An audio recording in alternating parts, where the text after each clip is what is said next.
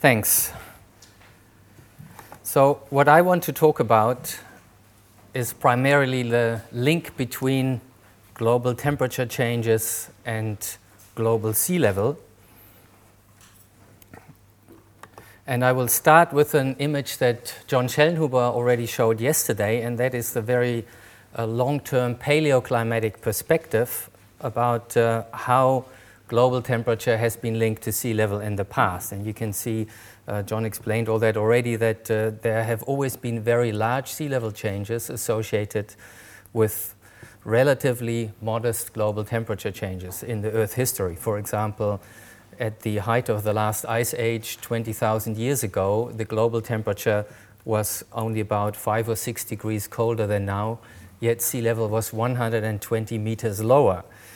And if we go back a little further in time, if we go back 3 million years, that's the last time the Earth was noticeably warmer than at present, about 2 or 3 degrees warmer. Sea level was about 25 to 35 meters higher. Those big sea level changes, of course, come from the ice sheets. And that is also the reason why the projection that we have for the future, does this laser pointer work? Yeah. Um, here of you know, just as an order of magnitude, about a meter of sea level rise by 2100 for something like maybe three degrees warming or so looks kind of really off the line. The reason, of course, is that 100 years is a very short time, and you will only see the small beginnings of the sea level response over uh, the first 100 year after this warming has started. So I really want to emphasize that in the longer run, we are expecting really big sea level changes from the climate changes that we are causing now. So now, of course, we are in the middle of a global warming. I just show the temperature record here. Uh, once again, you're all familiar with that. This is a NASA GISS data, and as, just as a little aside, if you just take the first eight months of uh, this year for which we have the data in, the, the average is kind of back onto this long-term trend line. So 2008 was a just uh, a year that happens to be below the trend, like you always have some individual years below the trend and you have some that are above the trend. Nothing special about it. I mention it because the BBC, I think it was, who last night again thought it was worth discussing whether there was any global cooling in recent years, which is, of course, nonsense. It's entirely consistent, the temperature record, with ongoing global warming plus natural variability. But that's not what I want to focus about. I want to focus on how this warming is linked to sea level. And of course, we also have sea level data going back about uh, a bit more than 100 years, about 130 years, from tide gauges around the world. This is the famous uh, Church and White tide gauge data set shown in red here, which has also been adopted in the IPCC report. And since 1993, we have satellite data, um, which are added on here uh, at the end and during the period of overlap. Of course, they agree uh, quite nicely with the tide gauge data. What you can see on this diagram is that, first of all, sea level has risen about 20 centimeters. Oops, I didn't want to go further. Uh, 20 centimeters in the past century or so. You can also see by eye that the rate of rise has accelerated. You don't need fancy statistics for that. I just drew in the diagonal line here, and you can see in the beginning it's flatter, and at the end it's steeper than that. And I will come back to that acceleration in a minute. And in terms of impacts, just as a reminder, I put a picture of the Sizewell B nuclear power station here to remind people that there is a lot of very vulnerable, sensitive infrastructure uh, right along our coasts, including many nuclear power stations because they take the seawater as cooling water. Now, this rise in sea level is faster than expected in our models. Uh, here we published in 2007 a comparison uh, for the TAR models, but it also holds exactly the same for the AR4 models, which don't show any significantly different sea level projections compared to the third assessment report. And we can see that the observed rise here uh, in the satellite altimeter Uh, has a linear trend of 3.4 millimeters per year.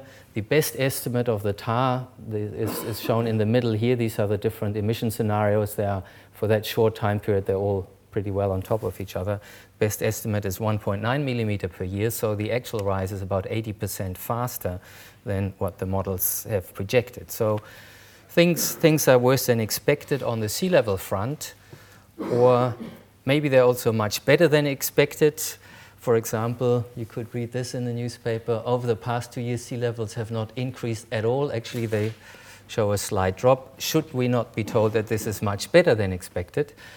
Um, of course, there's not many people who uh, talk rubbish like that. One of them is uh, Björn Lomborg, who, who wrote this.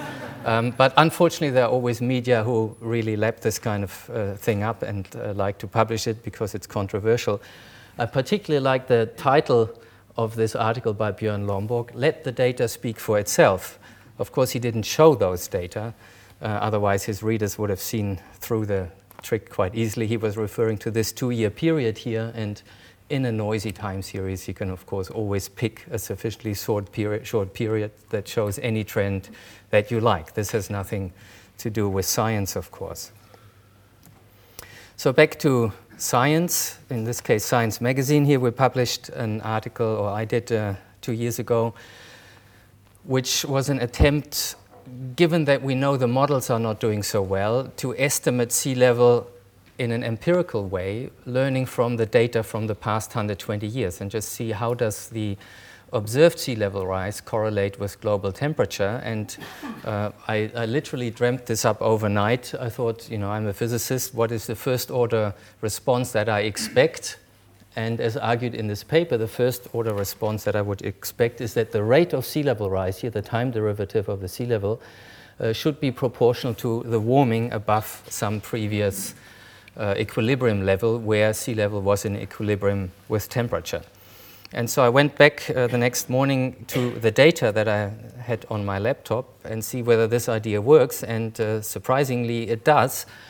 The the rate of sea level rise, which is the red curve here, derived from the Church and White tide uh, gauge data set, shows a quite a similar curve as the global mean temperature. So indeed, these two things are roughly proportional. So to first order, uh, that idea works. And I will refer to this to the old model because we have been thinking about some refinements of this idea. And this is a refinement that uh, was proposed by uh, my colleague Martin Vermeer and it simply adds here another term, a fast response term, where the rate of sea level rise is proportional to the rate of temperature change. So sea level is directly proportional to temperature. This is what you expect, for example, for the uh, thermal expansion of the ocean mixed layer, which responds very rapidly to warming. So you get some component of a pretty well immediate response. And uh, adding, of course, that's a, a physically a good idea, a well based idea, but then you have to test it with data whether that actually works. And we tested, because it's a fast response, we tested this on synthetic data from a climate model from a coupled GCM, which are shown here in the red curve for the past millennium. And these excursions here of the rate of sea level rise, this is due to volcanic eruptions. So you see some pretty rapid responses here in the rate of sea level rise. And the blue curve shows what that very simple equation here in, that I showed here at the bottom would give you. And this equation has been calibrated only to 1880 to 2000, so calibrated to this uh, last period, and you can see that uh, it does extremely well over the previous uh, millennium here as well, in contrast to the old model that doesn't have the fast response term, that is that gray curve here, and that's of course unable to follow these very rapid wiggles. Now, that's only for thermal expansion. That's all we can test uh, in climate model data because they only do thermal expansion reliably. Um, the other thing is to look at the observed data, and there we made a second refinement to the Church and White uh, tide gauge data set because in 2008, this um, data set of the amount of water stored in artificial reservoirs was published in Science. And so we included that effect because it is actually quite significant, this water storage. Um, it has taken away about three centimeters of the global sea level. That's how much water we have in, in artificial reservoirs. And you have to add that back in if you only want to look at the climatic effect uh, on the sea level. So uh, we went to this uh, red corrected uh, tide gauge time series, which then, of course, translates also into higher future projections because the climatic part of sea level rise in the last century also is a bit higher if you account for this. So, with these two modifications, how does it compare with the observed rate of sea level rise? Here again, in the red curve, we have the observed rate of rise, and the blue curve now is that new model with the adjusted uh, data, including that reservoir adjustment, and with the second fast response term. And you can see, compared to the old model that, we, that I published in 2007, uh, the fit is greatly improved. What that is mainly telling us is that the misfit we had between the observed rate of rise and what the simple model produced, that misfit is largely proportional to dt by dt, which is the extra term that we added. And that's why when we add that term in, the misfit basically vanishes and we get an, uh, well, pretty close to perfect fit here. Now, from that, of course, you can ask how will this continue? Um, we see that the rate of sea level rise has risen very much as temperature has gone up. And if you believe that as temperatures will continue to go up, the rate of sea level rise will also continue uh, to go up in the future, then you're with me if you believe that the rate of sea level rise will suddenly stop increasing and will stay constant for the next 100 years, then you're with the IPCC. I will show that in the, in, but before I show that, I want to show how, this rate of rise translates into actual sea level. So this is in red the, the Church and White tide gauge curve. The annual values are also shown here, and in blue is a prediction from that simple model. And you can see that we get a very good fit to the past sea level data. Here the difference is everywhere less than 7 millimeters, and we explain 98% of the variance with this. So what happens if we plug in future projections? We take the IPCC temperature projections because we think those are reliable. Temperature is something that the climate models do very well. It's simply based on a global uh, radiation budget, which we understand very well. And here we have all those different scenarios that we already discussed uh, several times here during this conference. And you can see in those ranges the sea level projections uh, that we get for those scenarios, assuming uh, we put in a big ensemble taken from the IPCC report of simple model um, yeah, simple model emulations of the GCM ensemble. So we have a full set of different climate sensitivities, etc., that are spanned by uh, the IPCC climate models here. And all these scenarios, are, there are so different, hundreds of different scenarios went into this. Uh, and they're shown here the average value for each emission scenario and the spread and the gray area, that is an additional uncertainty due to the quality of the empirical fit here. And overall, if you like, the, the full range that we expect is between uh, 75 centimeters and 1 meter 90 uh, by the year 2100, above the 1990 level. And that's why I said you're with IPCC if you think the rate uh, remains constant from now on, because if you take the satellite altimetry rate of 3.4 millimeters per year and assume it's constant, you just end up in the middle of what the AR4 projected uh, for the year 2100. The main reason in, in terms of physics, by the way, for that is that the AR4 assumed that Antarctica would gain ice and even would gain more ice than Greenland loses. So the net contribution of the, the big ice sheets in those AR4 projections is on average negative. And um, I don't think personally that that's a very realistic assumption. Now, if we're talking about four degree conference here, I, I, I, picked out the range that I get for warming scenarios that are pretty well exactly four degrees by the year 2100, and then you end up somewhere between one meter and one meter 30 um, above the 1990 level. By the way, this is, this is four degrees above pre-industrial, which I chose here, since when we're talking about the two degree uh, policy target, it's defined above pre-industrial levels. So these four degrees, is like 3.2 degrees above the present day. So my conclusion would be that a four degree world is uh, going to end up very likely with more than one meter sea level rise by the year 2100.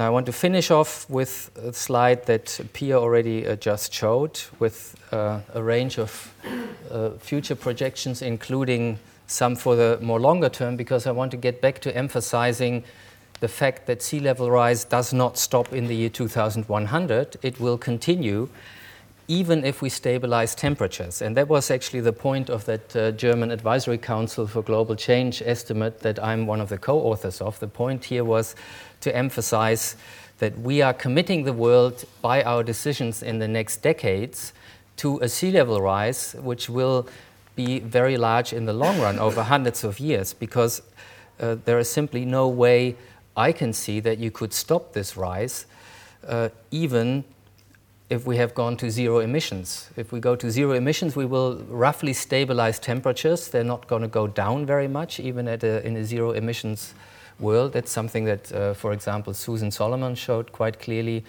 in a PNAS paper recently. And if the temperatures stay up, and here we assume they are stabilized at three degrees above pre industrial, um, if the temperatures stay high, then sea level will keep going up at a certain rate.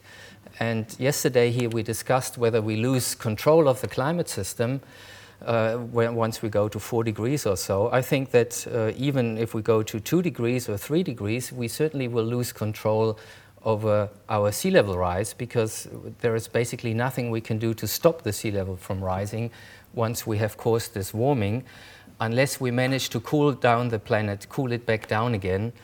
Um, but that would actually require extracting the CO2 again from the atmosphere, which I don't think is, is uh, very feasible. At least no known way of doing this on a sufficient scale is known today.